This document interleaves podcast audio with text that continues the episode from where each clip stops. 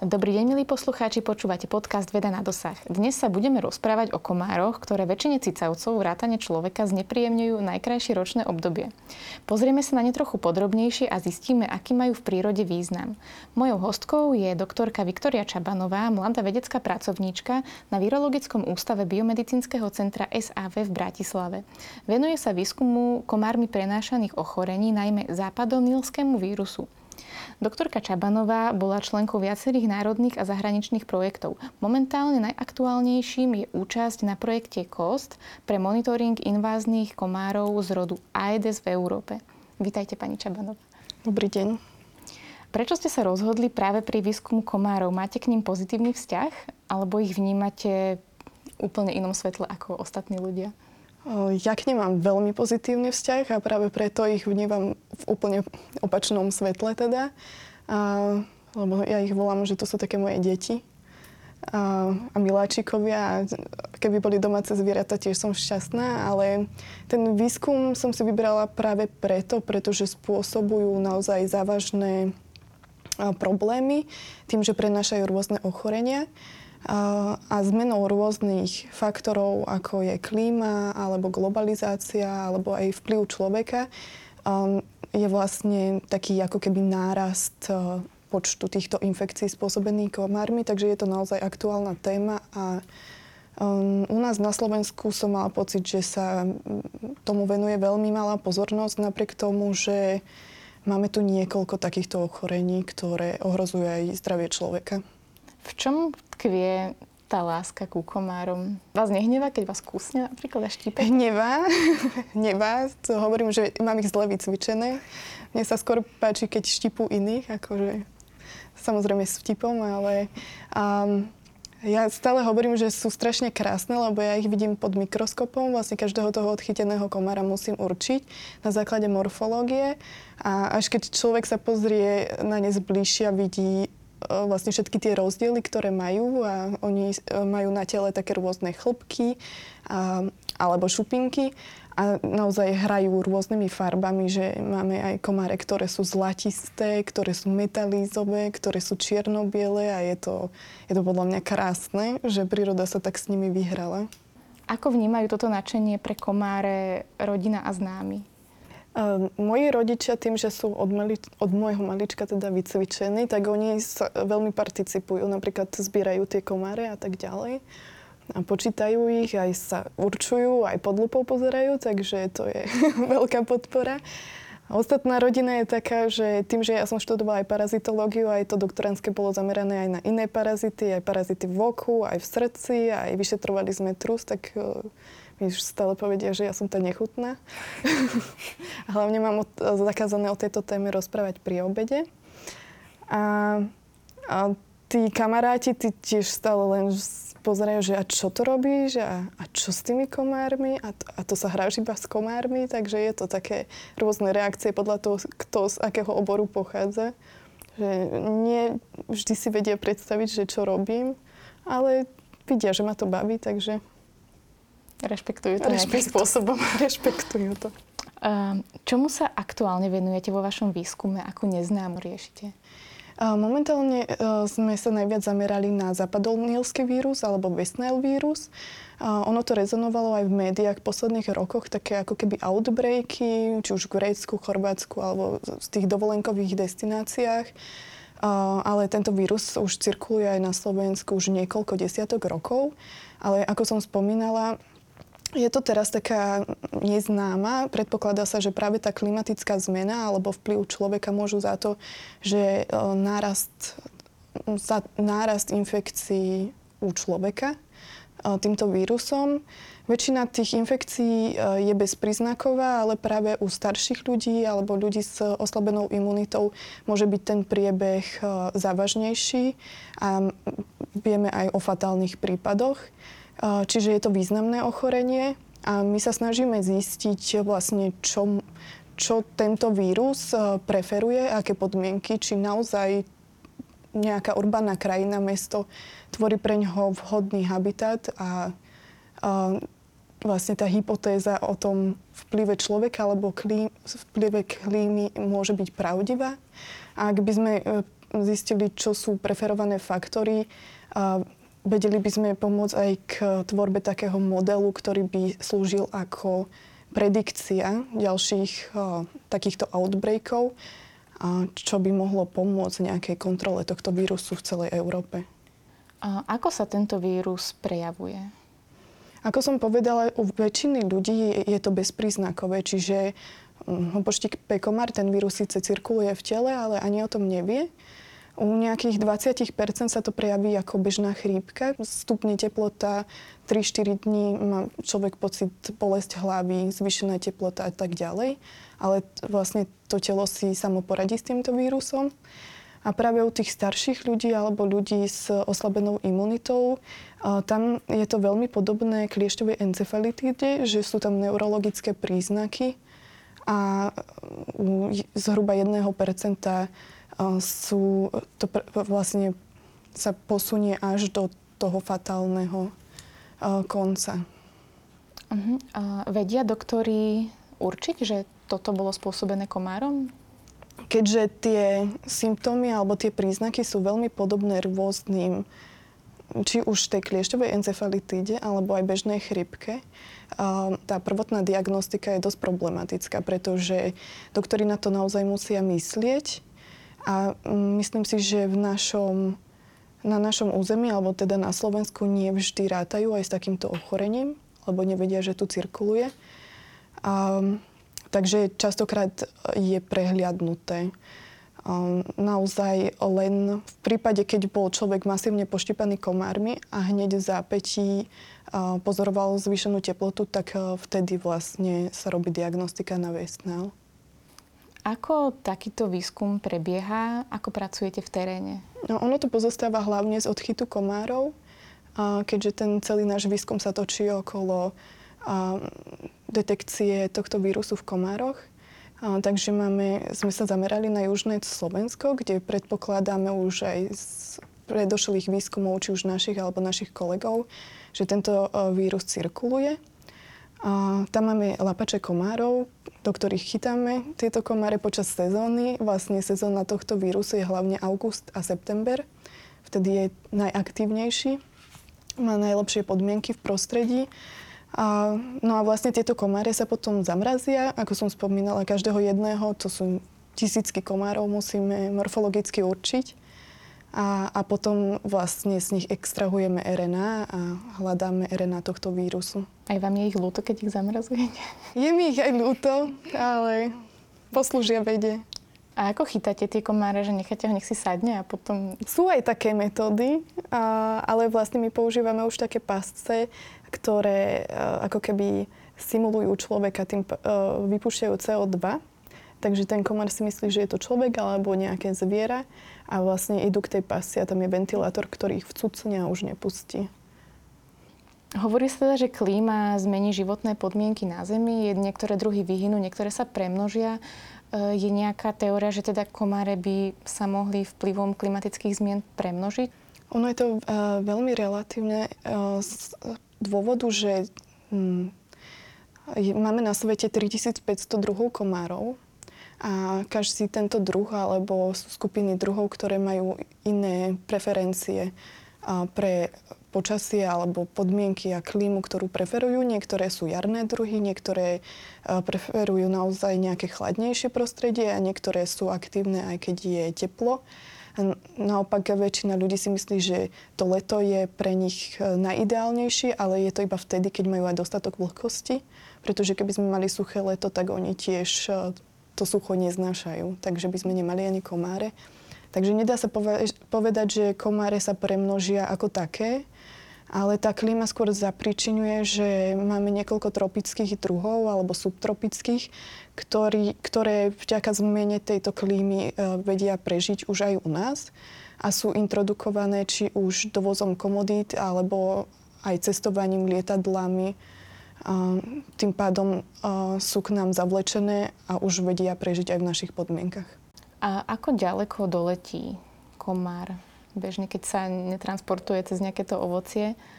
Uh, tiež je to druhovo špecifické. Vlastne tieto kalamitné druhy komárov alebo uh, druhy komárov z rodu Edes uh, vedia preletieť až uh, niekoľko desiatok kilometrov.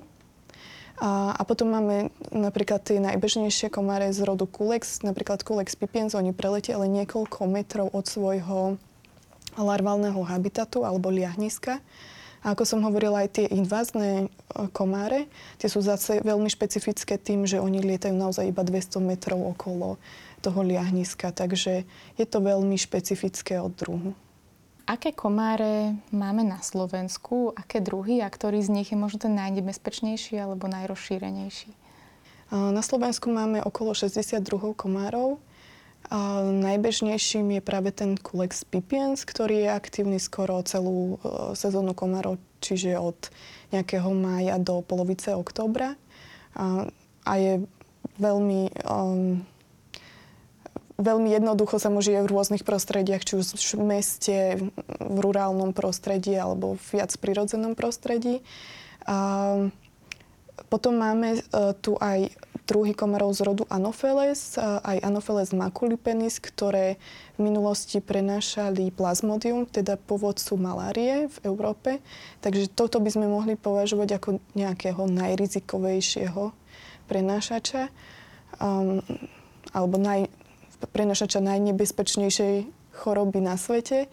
Um, ale myslím si, že u nás stále prevláda um, to nepohodlie ľudí, čiže práve tie druhy komárov, ktoré štípu masívne počas kalamít a sú trápiče, napriek tomu, že nie sú síce nejaké významné alebo nie sú e, vektory alebo prenášače významných ochorení, štípu masívne a spôsobujú hlavne e, to nepohodlie a to sú vlastne Aedes vexans a Ochlerotatus ticticus. A aké iné choroby ešte môžu prenašať komáre na Slovensku, okrem teda tej malárie? A malária vlastne bola eradikovaná v 60. rokoch minulého storočia, takže to je tam také ako keby riziko, ale už u nás nie je. Väčšinou sú to importované prípady. A ako som spomínala, momentálne to najaktuálnejšie je práve je ten vírus západonilský alebo Westnile vírus. A taktiež prenašajú parazitické červy z rodu Dirophilaria. Tie sa väčšinou vyskytujú u psov a psovitých šeliem, ale máme tu na Slovensku už niekoľko prípadov aj u človeka. A, a potom je to niekoľko ďalších vírusov, ako usutu vírus, synbis vírus, tahyňa, bataj. Aká je pravdepodobnosť, že sa človek týmto vírusom nakazí? Je to také mizivé percento, že naozaj treba mať šťastie v úvodzovkách? Veľmi záleží od lokality, kde sa, kde vlastne sa vyskytuje ten človek, pretože veľa týchto ochorení je ohniskových, teda sa vyskytujú na veľmi ohraničenom území, takže napríklad ten západonielský vírus komárno je také jedno z ohnízk, alebo juh Slovenska. A čo sa týka dyrofilariózy, je to uh, záhorie, ale aj, aj východ. Tá prevalencia je rôzna, takže veľmi záleží, kde sa vyskytuje, o ktoré ochorenie ide. Je pravda, že niektoré krvné skupiny viac priťahujú parazity, a teda konkrétne komáre? A to je obľúbená otázka. Ja si, môj osobný názor je, že tam takáto preferencia nie je, alebo by som nedávala ju vlastne krvnú skupinu ako nejaký relevantný faktor pri výbere komára. A prečo poštípané miesto svrbí? To je asi tiež častá otázka, lebo človeku by ani nevadilo, že sa napije, len teda nech to potom ne, neotravuje. To svrbenie je vlastne odpoveď nášho organizmu na to uštipnutie, pretože ten komár ako začne cicať, teda samička komára, prechádza malé množstvo jej slín do rany a vlastne e, tam sú rôzne proteíny a iné látky, ktoré sú pre naše telo cudzie a je to odpoveď nášho organizmu. Majú parazity a komáre nejaký význam v prírode? Že prečo by sme mali byť takí tolerantnejší, že nás štípu? Určite plnia uh, svoju funkciu v ekosystéme a hlavne v tom potravinovom reťazci, pretože či už ich larvy alebo aj uh, dospelé štádia slúžia ako potrava iným živočíchom. Tie larvy, či už uh, rybám, mlokom, žabám a tak ďalej. A dospelé e, živočichy napríklad netopierom. Takže určite plnia svoju funkciu. Ako vnímate postreky? Je to veľmi diskutovaná téma. Určite majú svoj význam.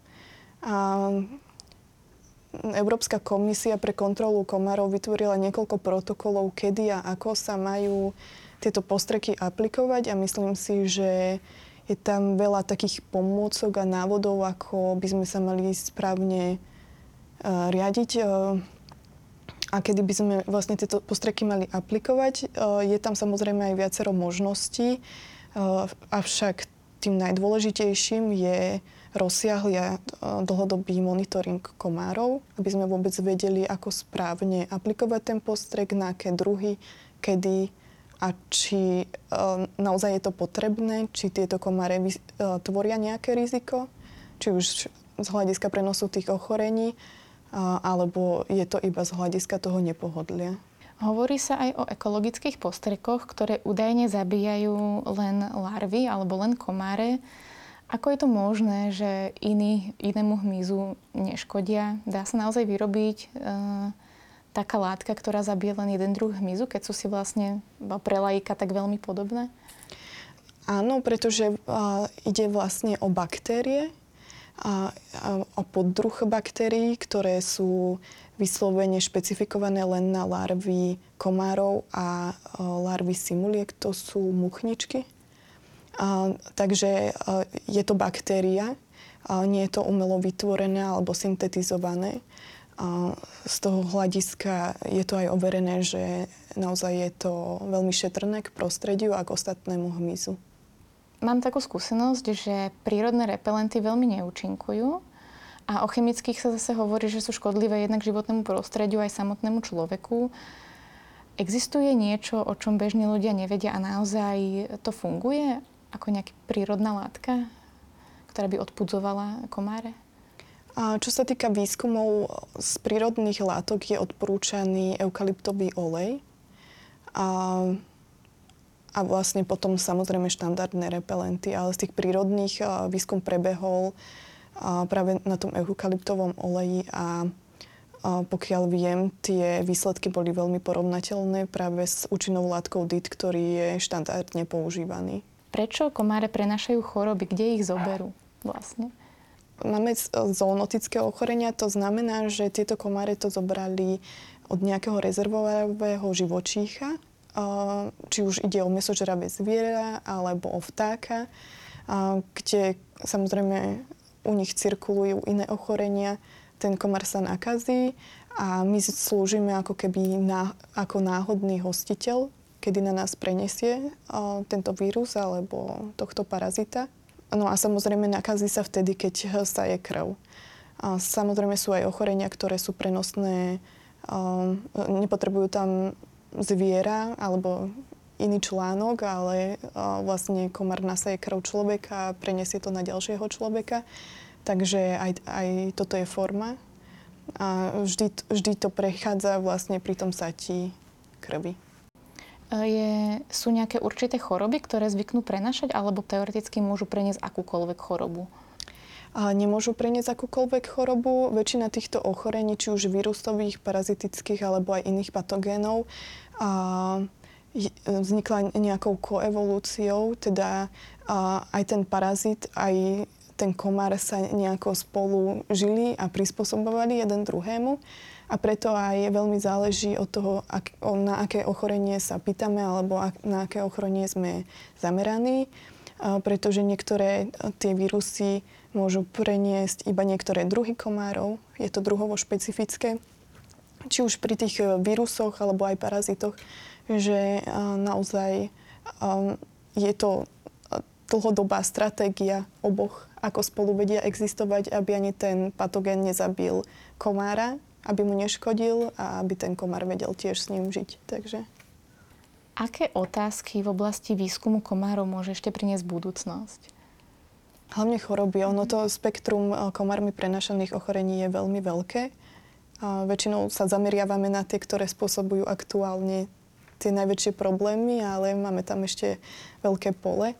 A práve musíme zistiť, čo zapričuje to, že to ochorenie zrazu sa vyskytne a si ho začneme všímať, aby sme sa vedeli na to pripraviť v budúcnosti.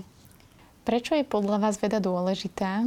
Ako ste sa rozhodli pre vedu a čo by ste povedali mladým ľuďom, keby ste v nich chceli podnetiť záujem o, vede, o prírodné predmety? Podľa mňa bez vedy by sme asi nevedeli si ani predstaviť každodenný život. Nie som si istá, čo by sme bez vedy spravili, alebo ako by sme fungovali. Neviem si to úplne presne predstaviť.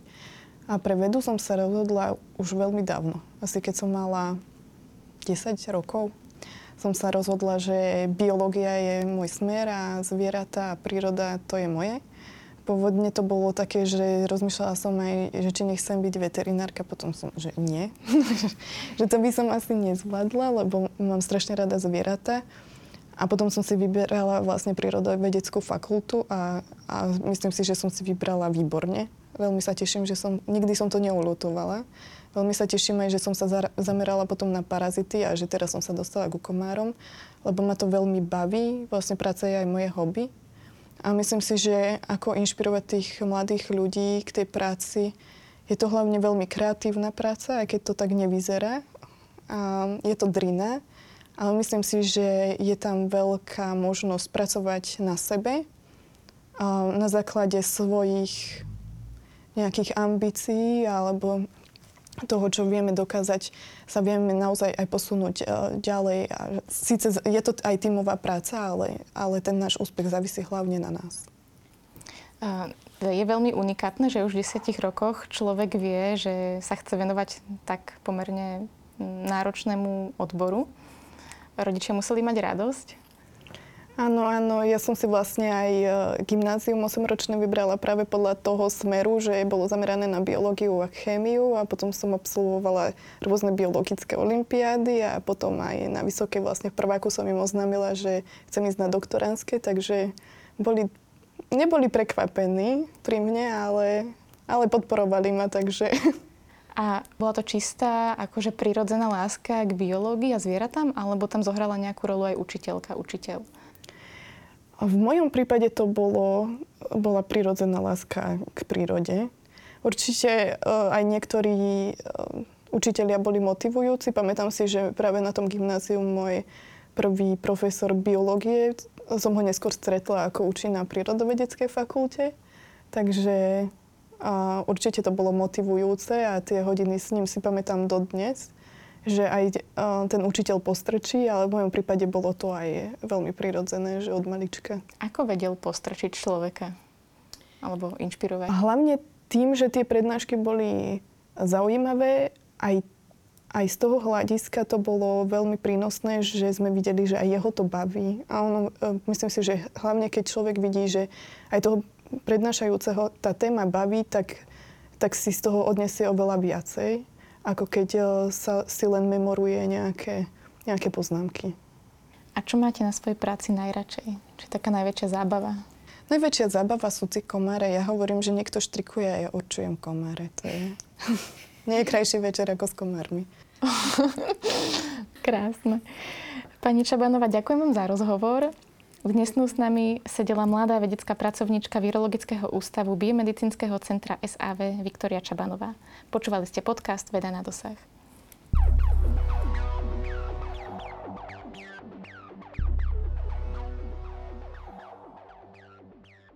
Vyrobilo Centrum vedecko-technických informácií Slovenskej republiky 2020. Tento projekt je spolufinancovaný z prostriedkov Európskeho fondu regionálneho rozvoja v rámci operačného programu Integrovaná infraštruktúra.